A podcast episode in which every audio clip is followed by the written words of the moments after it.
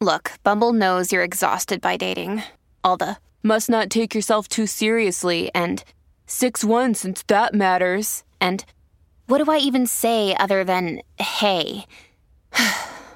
well, that's why they're introducing an all new Bumble with exciting features to make compatibility easier, starting the chat better, and dating safer. They've changed, so you don't have to. Download the new Bumble now. What's good? My name is Chris Styles, Trappin Anonymous. Welcome back. Welcome back. Thank you to everybody that's been supporting the movement, keeping us moving. Uh, do hit me up if you need that merch. We do have that merch on sale. We thank you for everybody that's been supporting us. And like I said, without y'all, there's no Trappin Anonymous. Um, I'm just trying to give you these episodes and this, this, this content. Make sure you follow Brickbeat Media on that Instagram. Make sure you follow at Chris Styles, um, at Trappin Anonymous. If you have ideas for the show, if you want to be on the show, you know, just hit me up. We could, uh, we could probably make it happen. Um, that's how a lot of people get in touch with me, and that's how a lot of the magic happens. Uh, do remember that the stories that you hear do not necessarily reflect real life. They're here to entertain, educate, or just keep your little homie off the streets. It's only entertainment. Please don't get me indicted. My name is Chris Styles. Let's get it. What's up, man? What's up? How you feeling? Good. How you doing? How do you get arrested for a crime you didn't even know existed? It's just I just feel like it was just like a, a mistaken identity. hmm And when I when, when I got the call basically from my mom's, this who told me. She's like the detectives just left my house. This when she was living in Far Rockaway. She like the detectives just left my house. I said for what? She said they was they just wanted to talk to you. I'm like Mhm. no detective just wanted to talk to you. No. So I'm like, all right, what's his number? She had he had left his card. So being that I know I ain't do nothing, I, I reached out to him. I'm like, what's going on? He said, I can't really tell you over the phone because you're already indicted. I said, I'm indicted for what? He said, I can't tell you over the phone. Let's go sit down and have some, a cup of coffee and some and something to eat, and we could talk about it like that. So I'm like, all right. He said, where are you? I said, I'm in North Carolina. He said, why are you there? I said, I live here. I've been living here since June. He's calling me around August 18th. This happened August 15th. The guy got beat up, robbed, jumped, took his phone, stripped him. Like, you know, regular hood stuff that go on or whatever. So I already had a target on my back from living in Far Rockaway and dealing with that precinct. So I'm like, all right, um, I'm in North Carolina. I don't, I can't really come to New York right now. I just started working. I can't afford to just get up and come to New York. He said, so when when you gonna come to New York? I'm like, I don't know. Like I just moved down here. He said, all right, well, just I'm gonna keep in touch. I'm gonna reach out to the DA, but I'm gonna keep in touch with you to let her know where you at. I said, all right, cool. Like, a couple days passed. My girlfriend come in at the time, coming from from work. She like, um, somebody called me from the DA office in New York. I said, what you say? She said, I just asked them why they was calling me. So I'm like, all right, what she say? So I'm like, all right. She said, the DA asked her, do I give her permission to use my food stand card? So I'm like, yeah, I'll give you permission. I said, but what did you say? She said, I um I told him yeah, and he lived with me. So I'm like, all right, cool. The DA reached out to the detective again and told him to file a worldwide manhunt for me. This is how they came to the UPS job. This is how they came to my girlfriend's house in at the time in um, North Carolina. So around that time, I'm just like, I'm just like so much going through my mind. I, I don't know what they looking for me for. I don't know like really what's going on because they say they can't really talk to me so much because I'm indicted already. So I'm trying to find a lawyer, everything. Just it's just going all over the place. My mind going all over the place. So I finally found a, like a lawyer or whatever, but he he wanted so much just to take the case. He didn't even know. Yeah, thirty five hundred down. Yeah. I ain't have it. You didn't even have the money to come back to New York, let alone. Nah, I was just started working. I was down there with my baby mother and my son. Right. So as time go on, I'm reaching out as you can. I got like DD5s. Basically, the officer types up every time he reached out to me. So the officer's telling the DA, Yo, I just ran. I just ran a, a um a search through his food stamp card. He was in North Carolina when when the crime was committed. He couldn't have been in New York. That's eight hours away. Wait, okay, hold on. Yeah, So they they found you through the EBT card. because I used it in North Carolina. They came out there, placed you under arrest, Place me under arrest. and at this time you've been trying to ask them what's going on. Yeah. What's, they're not telling you. nothing. Actually, the North Carolina um, Durham Police Police um, County, they ran on my baby mother house. I was in the house by myself, but I always keep the TV low so I can hear what's going on outside and everything. But I hear a lot of tree, like leaves getting crushed from the footprints. Mm-hmm. So I'm looking, I'm like, I look out the window. It's a cop right by the window. That's when he yelled. He's like, suspect active. He's in the house. So they start knocking on the door. So I go to the door. They pull me outside the house, handcuff me. So I'm telling them like, let me get dressed. I only had on my drawers. I ain't have a shirt on or nothing. I only had my drawers on. I just came in from work. But you, you sort of knew what, what time it was because you know that they've been trying to reach out to you. Yeah. Been, so you kind of knew what was going on, Yeah. but you just don't know when. I didn't know when they was coming. And- but he gave me multiple times to come up to New York and turn myself in. But I'm like, I ain't going there. I ain't do nothing. You ain't trying to talk to me. I'm not not doing nothing. They came to my mother's house in Far Rockaway. I had an aunt that lived in Flushing. They came there looking for me. She called me two, three in the morning one time. They was in her kitchen already. And called me and had me on the phone with them. And I'm telling them like, yo, y'all keep going to all my family house in New York. I'm in North Carolina. I'm, telling y'all where I'm at. That's when they reached out to the North Carolina um, Durham County office. They came to my baby mother house in North Carolina. Okay.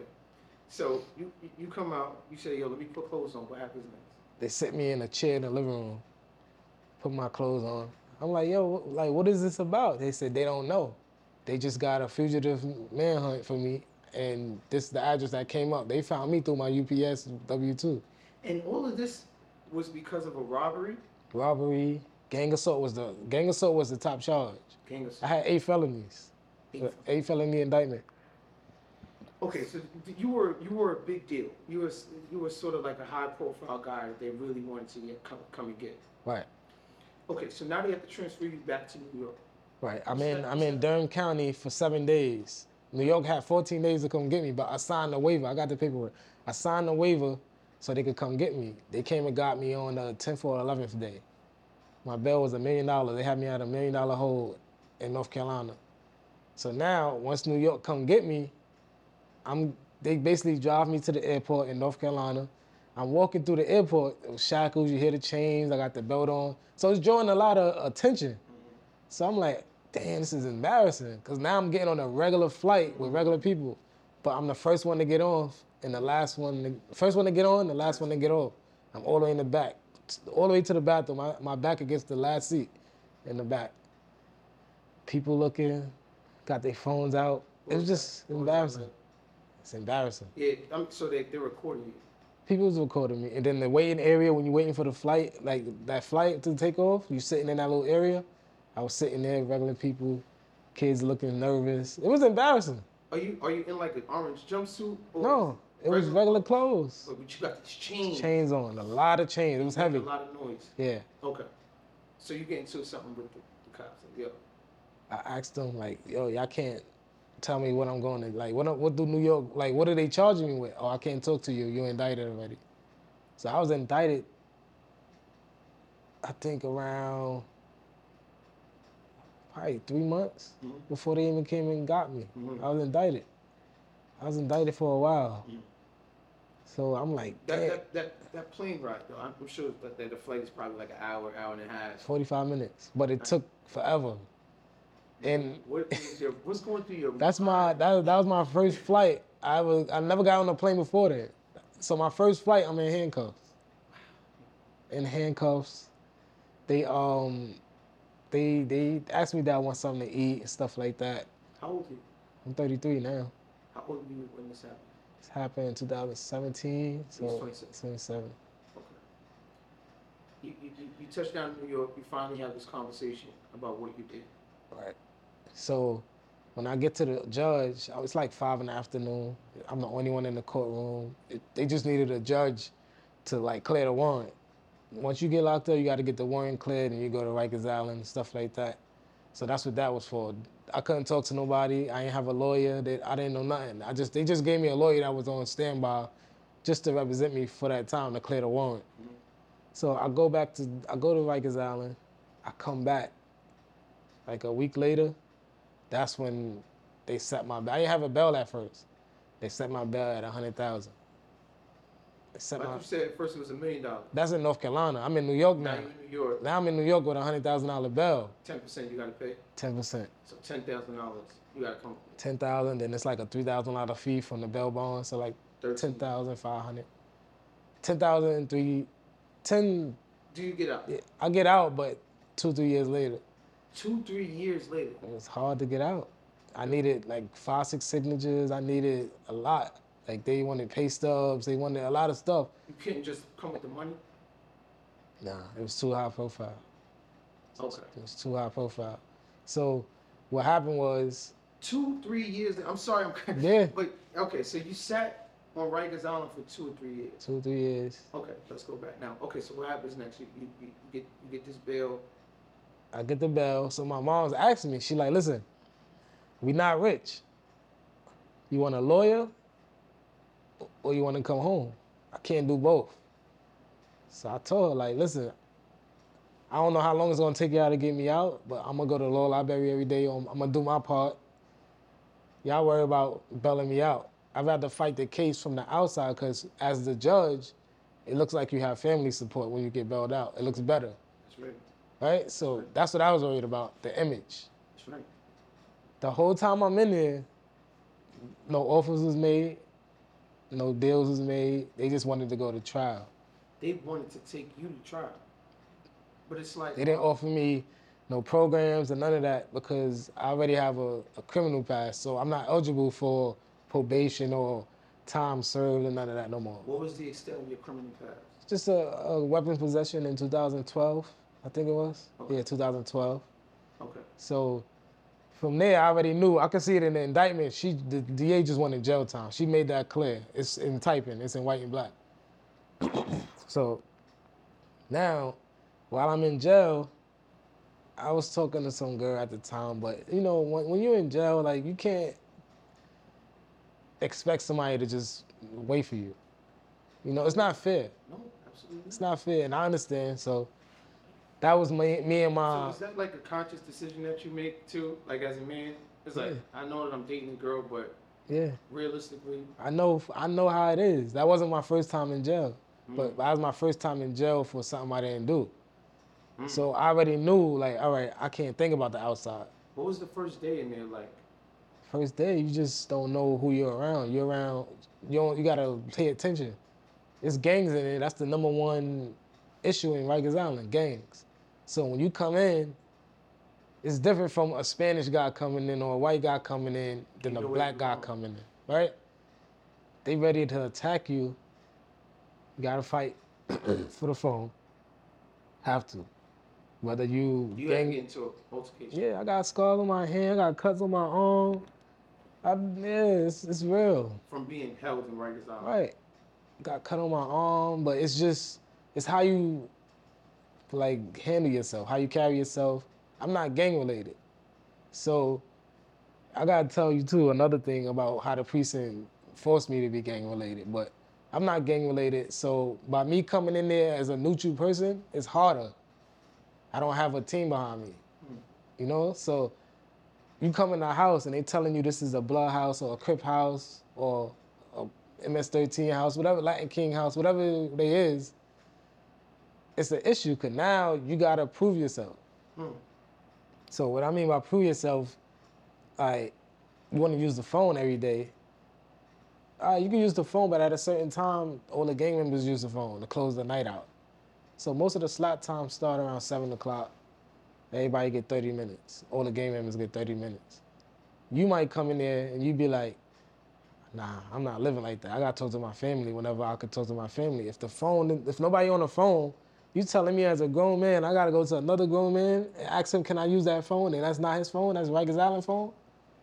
So you coming in from the outside, you're not used to living like that. But they've been living like this for like a year or two or more than that, however long they've been in there.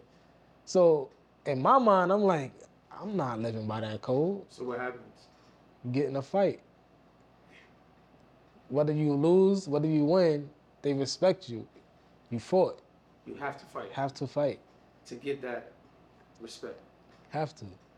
It's people going around just kicking the bucket down the aisle.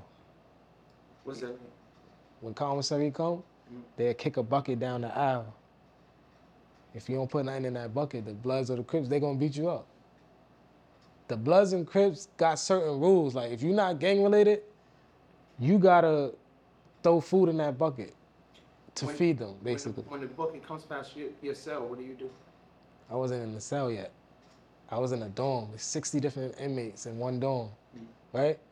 So I'm looking at them doing that. So I'm watching his eye contact, his face expression when he go past my bed. He kicked the bucket and I ain't put nothing in it. So off the rip, I already know. Right, I got to put my sneakers on. Mm-hmm. I know it's, I know it come with that because I already know. I was in jail at 16 and I got locked up again at 19. Mm. So I know how this goes. It was worse when I was a kid because of adolescence. Mm. So now as a grown man, it's still the same kid mentality, but it's just grown-ups doing it. Wow. You know? Yeah. So now, all right, I'm watching his his his eye movement, everything. I'm like, all right, they about to jump me, but they didn't. I was in there the longest. I was the only one in that house with a 2016 date on my ID. Everybody else at the time, it was 19, I think. It was 2018 when that happened.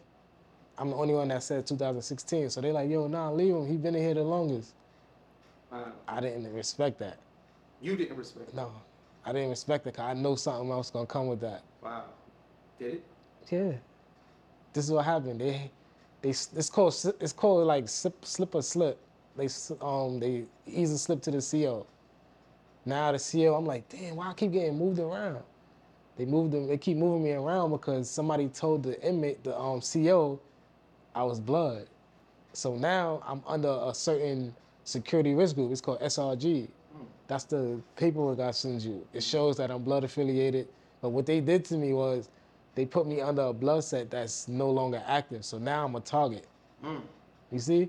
Now I'm a target. Y'all made me a target because I'm not following y'all rules. Instead of putting hands on me, y'all just made me a target all over Rikers Island. Because once you SRG, your picture go up in the, in, in, in the intake. It's called intake where all the inmates come in from from off the bus and it's different cells. You got boroughs, Queens cell, Brooklyn cell, mm-hmm. stuff like that. So I'm in the Queens cell because the first three numbers of your ID is 441. That's Queens. So they looked at it and like, oh, he from Queens. Damn, he SRG. Let's see what he is. But now that I don't know anything, they're like, yeah, something ain't right. That's where all my fights came from. How many fights would you say you got into? Like 16, 17 fights. That's a lot. It's a lot. That's a lot. Were you ever fearful going into a fight, or did this become just a norm? Um, like my first and second fight, I was nervous because I'm like, I feel like they don't give you a fair fight in jail. The COs don't break it up; they just beat both of y'all up. That's how it go. Whether you started it or not, they not going to take a side. They beating both of y'all up. Then they ask questions later, but you can't talk to the CO. You can't give a statement because now you're a rat. I done seen COs really break people's jaw, man. They don't mean to, but they gotta break the fight up. What would you say the most uh, traumatizing uh, thing you had to deal with while you were in the cell for those two years? Um, when somebody um, threw a razor under my bed, they threw a razor under my bed, but I, at the time I was in a barber shop. And while I'm in the barber shop, the uh, SWAT, the SWAT, they, well, they call it turtles. The turtles came and searched the house. They do monthly searches or whatever. So I guess the guy that I was laying next to is a Muslim dude. named Ali. He was cool, but he stayed to himself. Excuse me. He throws his razor under my bed.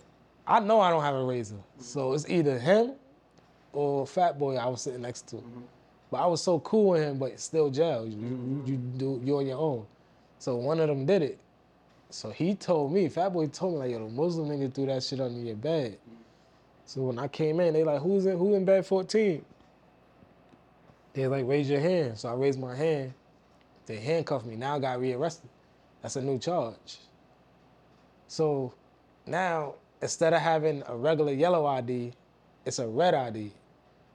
Now that made me a bigger target because now, as a CO, you're looking at me like, damn, he liable to cut me. Mm. Because red ID mean you're a cutter, you're a shooter, you're a slasher. Mm. So every time I'm going to court now, I'm by myself. I'm separated. I'm handcuffed at the ankles, handcuffed up here. I wasn't like that before. And this made life extremely difficult. Yeah, it made it made life extremely difficult. Now I'm looking like I'm doing. Now it's, it's looking like I really did the crime because now I'm getting in trouble in jail. The judge knows that. They don't tell you they know, but the judge see it in your in your file. A lot of things seem like they happen to you. Right? Yeah. Um, what do you think you're sort of responsible for? What I'm responsible for, the friends I make. I shouldn't have. I shouldn't have made certain friends. I shouldn't have been friends with certain people. But I didn't know. Like, I'm really from like South Jamaica, Queens. When I moved to Far Rockaway, that was my decision. Being friends with certain people, you know. I made myself a target for the police in Far Rockaway, but it's still not right to accuse somebody of a crime that they didn't commit. Hundred percent. Okay, so your reputation on in, in, in on the island is is pretty solid, I would think, because they know. I guess you get busy with the hands at least, Yeah. so they know. You know, you got the you got the, the, the cutter slash, and now I know that might put a target on your back, but that also makes other people sort of feel like this guy's not to be messed with. Or did the opposite happen? Did they feel like this is a guy to be messed Uh, once I had the red ID, they like I got my respect went up a lot, but I didn't care about that. Right. I was trying to go home. That's right. You know, I didn't care about that, and, I, and you forced to wear your ID because the CO's got to know who you are when you're walking through the hallways. You need your ID to go to the law library. You need your ID to go to the nurse. You need your ID to go to visits. All right. So when you go to jail, I know you kind of got away from it a little bit, but you was telling me um, something with your girlfriend. Uh, Yeah. You, y'all was in contact. She was supposed to be like helping you out while you were in there. Yeah. What was going on? We broke up. Me and my baby mother broke up probably like three or four days before they came to her house to lock me up. We was going through our own little Right. situation, so she decided to like cut things off. So when I'm in jail, she's she's she's single basically. I can't really for her for what she's doing out there, and I'm not thinking about what she's doing out there. So when you mentioned that you had a girlfriend that that would come see you or whatever, you're not talking about your baby mother. Nah, I had another I talked to somebody else. Yeah, But you said you sort of respected it because obviously you're in jail and she's out yeah, and about. yeah. But it still hurts. it hurt because this is what happened, right? I asked her to come see me. This is when I'm in the Bronx on a boat. It's easier to go see somebody when they're on a boat. So, They're locked up on a boat. right, it's a boat on all the way in the back Okay. on Hunter, Hunter's Point, however you say it, over there, all the way in the back. And I asked her to come see me. She said she'd come. She never came, right? Cool. I had stopped my mom's and my stepfather from coming up there because she was coming to see me. Mm, mm, mm, mm. My mom came every week to come see me every week course. for two years, almost three and a half, almost three years. I was locked up. Hmm. So when I stopped her from coming, she like, that ain't, that ain't like him. Like he, he always let me come see him and stuff like that. So I told her, I'm like, yo, Kiana's supposed to come see me. She never came. So she'd send me like pictures of her, write me a letter, send it, stuff like that. Yeah. So this is what I did. I, I said like, yo, I don't know how this gonna go with trial. I want to marry you, right? Mm-hmm. I said I'm gonna send a form home, fill it out. You gotta go take it to 161 in the Bronx. She said she's gonna do it. Gave me the runaround. Said she's gonna do it. Never did it. Something happened in my. The Daily News came to in, to to interview me. That's how I got out. Basically, like they lowered my bail to fifty thousand. That's when my aunt and my mom's got a loan from their bank and they bailed me out. My aunt's signature, my sister's signature, my mother's signature, my stepfather's signature. That's how I got out. How, how did the how did the news come to see you? How did they find out about your case? The um, what I did was I used to read the newspaper every day, so I read certain articles, and I look who the who the writer was or the whatever, right? So I hit this guy. up. I had wrote a lot of people down. I used to just tell my mother to search their name on Google. If you could find an email or something, just email on my case. Um, the president he responded to my mom, but it was like some you could tell it's somebody from his team on Obama at the time. You could tell it's somebody from his team wasn't direct- direct yeah. So now the uh Janet Fisher was his name. She reached out to him, he reached out to her and told her to give me his number. Excuse me. So when I when she gave me his number, I reached out to him. I called him straight from Rikers Island, told him the story and everything. He said, "Listen, I'm gonna get in contact with the jail. You gotta sign a waiver so I could come speak to you. Other than that, I'm not gonna be able to get through with my cameras and everything." So I signed it. He told me the date that they um approved for him to come talk to me. That made me a target. Talking to the news reporters. Rikers Island don't want no cameras or news reporters in the on Rikers Island. Mhm. They don't like that They already had a lot of bad press. have a lot of bad press. They don't want no press up there. So I'm talking. He come up there. We do our interview and everything, but he didn't have cameras. He had, like he had cameras, but they was just taking pictures of me. I had brought my paperwork down. He's going through it. He like, damn, like it's showing that you wasn't there. Why you still here? I'm like, it's the DA holding me. The DA didn't want me out. She knew I didn't do that crime. She didn't want me out. Okay. Before I go there, All right. the reason why I brought up so much of the trauma and the things that you experienced for the two years that you were on the island right. was because this is the story of so many. I remember the Kalief Browder incident. I was locked up with him. Oh, you were in jail with him. Yeah, we was in the three building together. And you remember having contact with him and Yeah. He was in cell. At that time, I was locked up for the gun charge. At that time, I was in cell 16. He was in nine. did you notice anything about his demeanor or Nah, it wasn't. You know what it was with him? He stuck to himself. right? You know, but he's always he always a fight back. Mhm. Now what they did with him was they never, they never um. They never changed his house. When you fight, they usually change your house to get away from the people you fought. They never changed his house. And for people that don't know, Kalief Browder was the was the young man who was uh, wrongfully convicted, could not afford bail, s- spent a significant amount of time on Rikers Island, like you did, Yeah. and um, finally got out, but ended up committing suicide because of all of the trauma behind going to prison. Um, this is a story of so many young black men. This is a story of so many men. Period. Um, and not to get too much off topic, Yeah. this happened to me at 18 years old, Right. where I was arrested out of a lineup on the street. Somebody on the street, they, they rolled the window down, they shine light in our face. Somebody picked us out. Me and four of my friends were arrested for a robbery Right. that I didn't even know existed. Uh, stood in stood in jail for about two three days. They realized, look, I was going to college like the next week. I never had any priors, never had a record, so they R and R'd me. They released me on my own cognizance. Right. Um, but some of my other friends that had like a prior or something like that, they had to pay some kind of bail. If we didn't make bail, I would have been on Rikers Island Right. you know. And how they got me was somebody came to my mother's house and they said, "We just want to talk to your son." Same And thing. when I went outside, they arrested me, Right. and that's how that happened. And I went to school, came back down from school, they arrested me again. So that's why this story means so much to me to do too, because I'm, I know what it's like to sit in that courtroom or in that cell and just not even know what exactly is going on.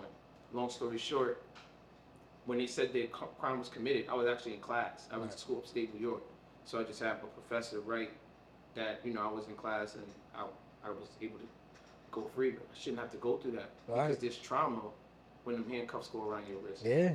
There's trauma when you're putting on a police car when you block, where everybody knows you that you grew up with. There's Yeah. trauma when you got to sit in that cell, you know, and you carry all of that.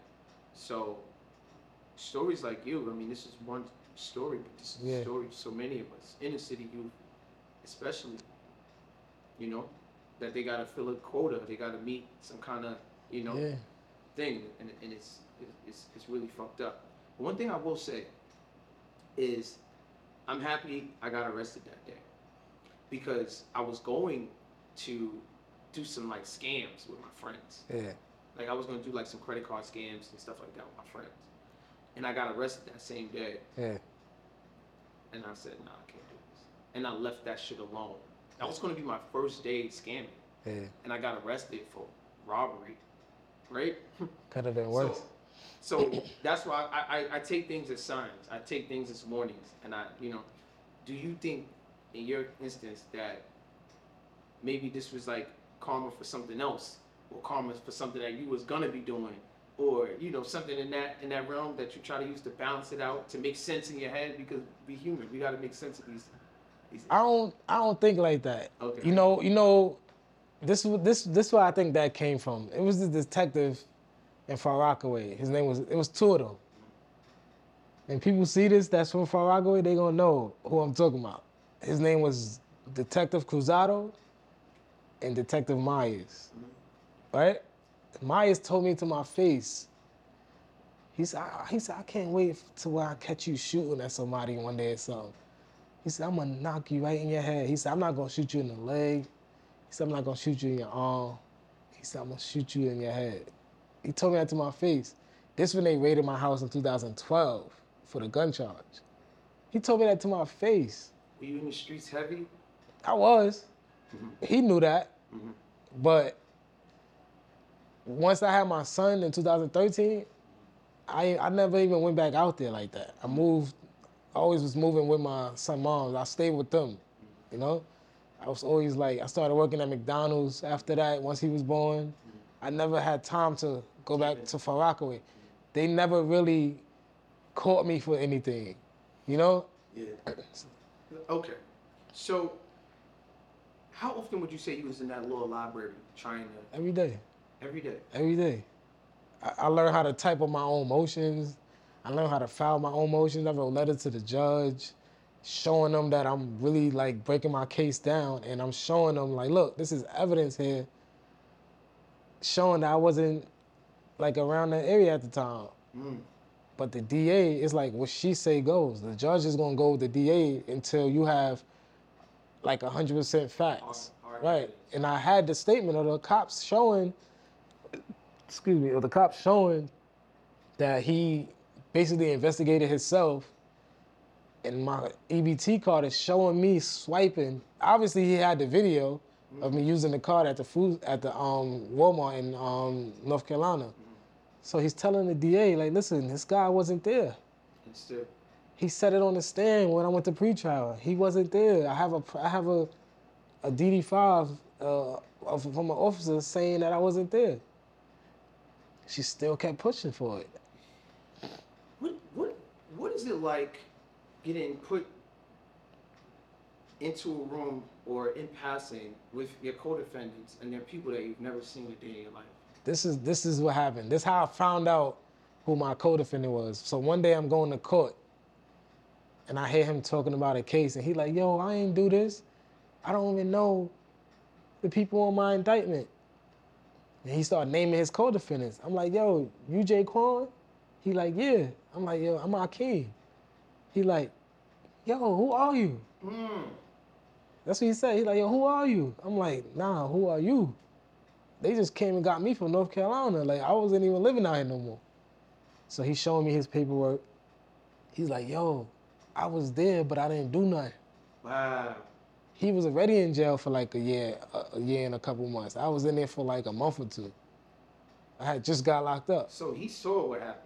He saw what happened, but he wasn't involved in it. He was just there. Wow. So how the hell did you get involved in Right. And he's telling me, like, yo, I never seen you before. I said, go tell that to them when we go to, in, the, in the courtroom. Tell them that. Cause I got my own co-defendant telling him, telling me to my face, he never seen me before. Wow. And he already admitted he was on the scene, but he wasn't there. I mean, though he wasn't, he didn't, he wasn't involved. So What was his fate? How did he end up? You don't even know. he, uh, I, I think he took time served because he was there. Oh, he took Thompson. Right. He, I wanted mine's dismissed. Mhm. I didn't. I You're not didn't. Yeah. I'm not. I'm not doing that. I was trying to go for the lawsuit and all that, but being that they forced the guy to pick me out of a photo lineup, that was their probable cause of holding me. So I couldn't sue. That's the only thing. I couldn't sue. Because they had the. They forced him to lie. lie. So, like it said in the paperwork, he was drinking at the time. The guy that got assaulted, and that he um he wear glasses, but he wasn't wearing them at the time. He, he was looking at the photo lineup. So that kind of weakened his his trust. Right. So it was just it's crazy because when you go to court, you're not always you're not gonna always see the judge. You're sitting there for eight hours or more in a cell, and then when the bus come, you just go back to Rikers Island. They just adjourn your court date. They don't tell you why, but it happens every day. Did you ever reach a breaking point while you was in there? I cried one time. Yeah. and I only cried because they moved me around doing basically from the news reporter coming to see me, everybody started treating me different. COs, the inmates. But I wasn't fighting no more. I've been in there. I, now this around that time, I was probably in there for a year or a couple months, a year, a couple months. Mm-hmm. So the COs used to seeing me now. They they done got used to me, my name, everything cool. But once the press came, they started falling back. Now I'm getting moved around. I've been in every building on Rikers Island, but NIC, NIC is for older people with diseases and stuff like that. So I went to OBCC. I, I had a fight in there. They moved me out the building in there. The guy said I cut him. I didn't cut him. He had no cuts on his face or nothing. It's just his nose was busted. My eye was black a little bit. It was a regular fight. They moved me out of OBCC. Now they put me in a beacon. GRVC. That's the high profile building. Everybody that's on the news, that's where they at. That building is don't that building crazy. It's a bunch of like like gay people in there, like you know, like just everybody's just in one building. And it's no movement. Like I don't know like if people been on Rikers Island like in the last five, six years, but Rikers Island you have no movement no more. It's 23 and 1. The, 23 the whole building. 23 and 1. You can come out for an hour, walk around and watch your um watch TV. Some some like where I was at, they had like a little PlayStation in there. You could play the game for a few, but that only leads to fights. Cause everybody don't want it, like you know. Right. it leads to fights. But And then you go right back to yourself. go right back to yourself. Now, and now in hour, you only got three or four things you could do. You can either go to the yard, low library. If you if you um didn't shower, you could shower, or you could just sit downstairs. Cause the cells is two tiers. You got the bottom and then the top. I, I, would, I would be like, and you gotta just take a shit right in front of this man. Yeah. I mean, no, Rikers Island is one person to cell. Oh, it's one person. Yeah, it's one person to So cell. you was in your own cell. Your own side. Got you. All right. What's some advice that you would give somebody that got locked up, that needs to come home, doesn't really know their rights, gotta don't really have the money for the lawyer and stuff like that? Maybe some of the steps that you took. You, Well, my advice, you, I think you need to learn the law first. If you're gonna do crime and stuff and you going to jail, know the law, cause it's a time limit on everything. They have a time limit to indict you. They have a time limit to grant you trial. People don't know that. They have a time limit to like, and you said there, was there's some people on Rikers Island right now yeah. that could go home right now. They don't know that though, cause they they, don't know because that time to indict is five days. Yeah, They have five days to indict you. Right. If they don't indict you within those five days, you can go home. yeah. And people don't know that. That's why it's called grand jury. So everybody that get locked up, now they gonna know. Cause I'm saying it. But when you get locked up, you go to Rikers Island, and then your court date probably be there four or five days after that. Everybody. Mm. You know why? Cause the grand jury, you gotta go to grand jury. You you get a chance to speak. It's like a trial, but you get a chance to speak. Now, if the grand jury feel like you're lying or you don't have proof to come home, that's when you get indicted. You know. So now, when you're on trial, when you're in Rikers Island, and you've been there for two or three years, you're already indicted. You didn't convince this jury that you was innocent. The DA convinced them that you did it. Now it's either you plead guilty or not guilty. Now, when you plead not guilty, you're gonna sit on Rikers Island to trial. I just my friend just blew trial. He was locked up for six years before he got, even got a trial date. But that's how Rikers Island is. He knew he did it. Why go to trial? You know, some people. Yeah, they, they just wanted to yeah. take chances and roll the dice. And um, I couldn't play like that. no.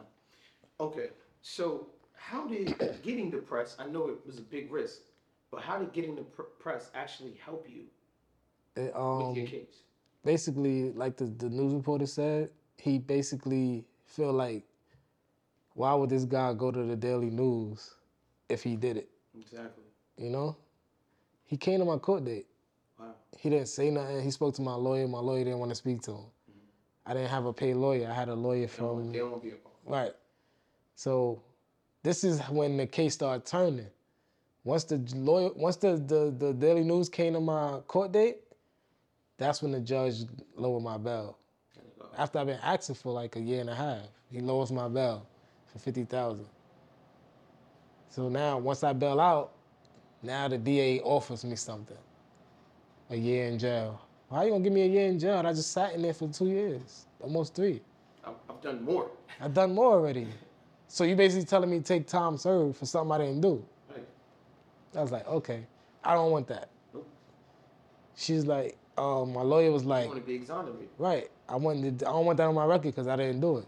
If I did it, I would have been took the time and went upstate wherever I had to do it, do my time. Right. So now, next court they come, my judge, my um, my lawyer's telling me, yo, she want to offer you a year probation.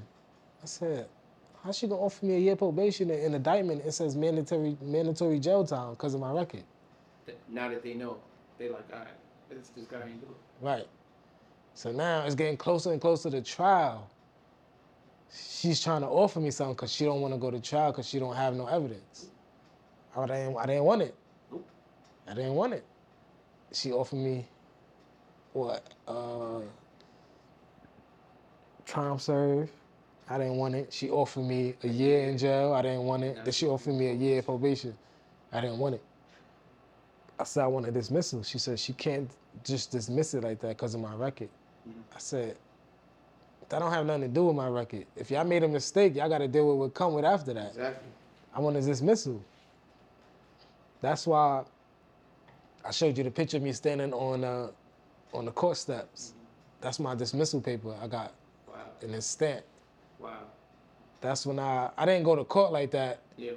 I had went back up there Take to take the picture, but I had to also pay fifteen dollars to get that paper from the clerk from the clerk's office to, just to prove that my case got dismissed. What was that day like? It was good. I felt I felt like I don't, I, I ain't had nothing over my head no more. Mm. It it had changed a lot. It changed a lot. Like in my life, it changed a lot. That made me mature a lot. I mature more over that, and I also like I cut a lot of people off over that situation. You know why? Because a lot of people ran from it Mm. because they feel like I was gonna blow trial. Mm. I didn't even make it to trial. It's so many pre-trial hearings you could you could um go through to weaken your case. When we went to the Wade hearing um pre-trial setting, he didn't the cop didn't even point the right person out. They asked him, yo, where's Jim where, um where's Jaquan? He pointed to me. I'm not Jaquan. So they didn't know who was who. Two people got their case dismissed before I even got to pre-trial. So that made the cake more weak because they already proved they wasn't there. So if they wasn't there, how y'all gonna say I was there? It's crazy. Does a does a day go by where this doesn't haunt you Yeah, it haunts me every day. I don't show it. every day? It haunts me every day because I feel like once you beat the system, you always a target in their in their eyes because they don't like losing. They don't they don't like losing. What did you lose by being in there for so long? I lost. I think my grandma's passed away when I was in there on my father's side. Um, I missed out on my kid first graduation. Mm. I missed it, like, and this little, it's not little stuff, but like his tooth coming out. I missed a lot of, a lot of things that Yeah. I wish I was there for because that was my first kid. You know, my son's too is coming in now. Yeah, It's like a celebration. yeah. You know, oh look, oh my God. You Yeah. know, it's like But for me to miss his graduation, that's what made me like stay strong in jail. I was like, all right, it's gonna take time, but I'm gonna come home. And you lying to your kid, telling them you at school, you know, just so they don't know you in jail. I'm telling him I'm at school for almost two, three years. mm, Why you at school all this time? What you doing? you have any regrets? Only regrets I got is, and it's not to bash nobody, but it's just, I wish I didn't make certain friends, cause them certain friends brought a certain attention, and that's the police. You know, I didn't have to become friends with who I became friends with to make me a target for that precinct. Like I'm cool with them still to this day, but I distance myself because I know what it come with. If there was something to learn about your story, what would it be? just like the only thing you could learn from this is what I what I'll say. And it's sad to say this, but as a black man, you gotta keep a tab on your whereabouts, just in case something like this happens. And I didn't do that. Gotta keep a tab on stuff like that. Cause when I used to look back in my phone and I didn't have nothing showing where I was at, cause I used to delete stuff and everything, I'm like, I gotta start keeping memories or something. Like when I came home, I used to take pictures every day just to show it was traumatizing. I used to take mm. pictures every day, making sure the date up there and everything, just to so it won't happen again. And I did. I just stopped doing that probably. What last September? Do you feel like one day it'll happen again? I think so. You know why? Because certain precincts is just they not they not good precincts. I when I came home, two guys got killed on on, on Rockaway Parkway about five times, right? They came and questioned me for that. And I was working at MTA as a dispatcher, but I was working from home. If I didn't tell them, if I didn't have a picture, I got the picture on my phone right now. If I ain't had that picture, I would have been on trial for two homicides. Somebody told them they seen a black Honda leaving the scene, and I drive a black Honda. I'm like, who keep doing this? I'm like, somebody really don't like me unless it's a cop doing it. But I can't, I don't know who's doing it. I really don't know. Trappin Anonymous. My name is Chris Davis.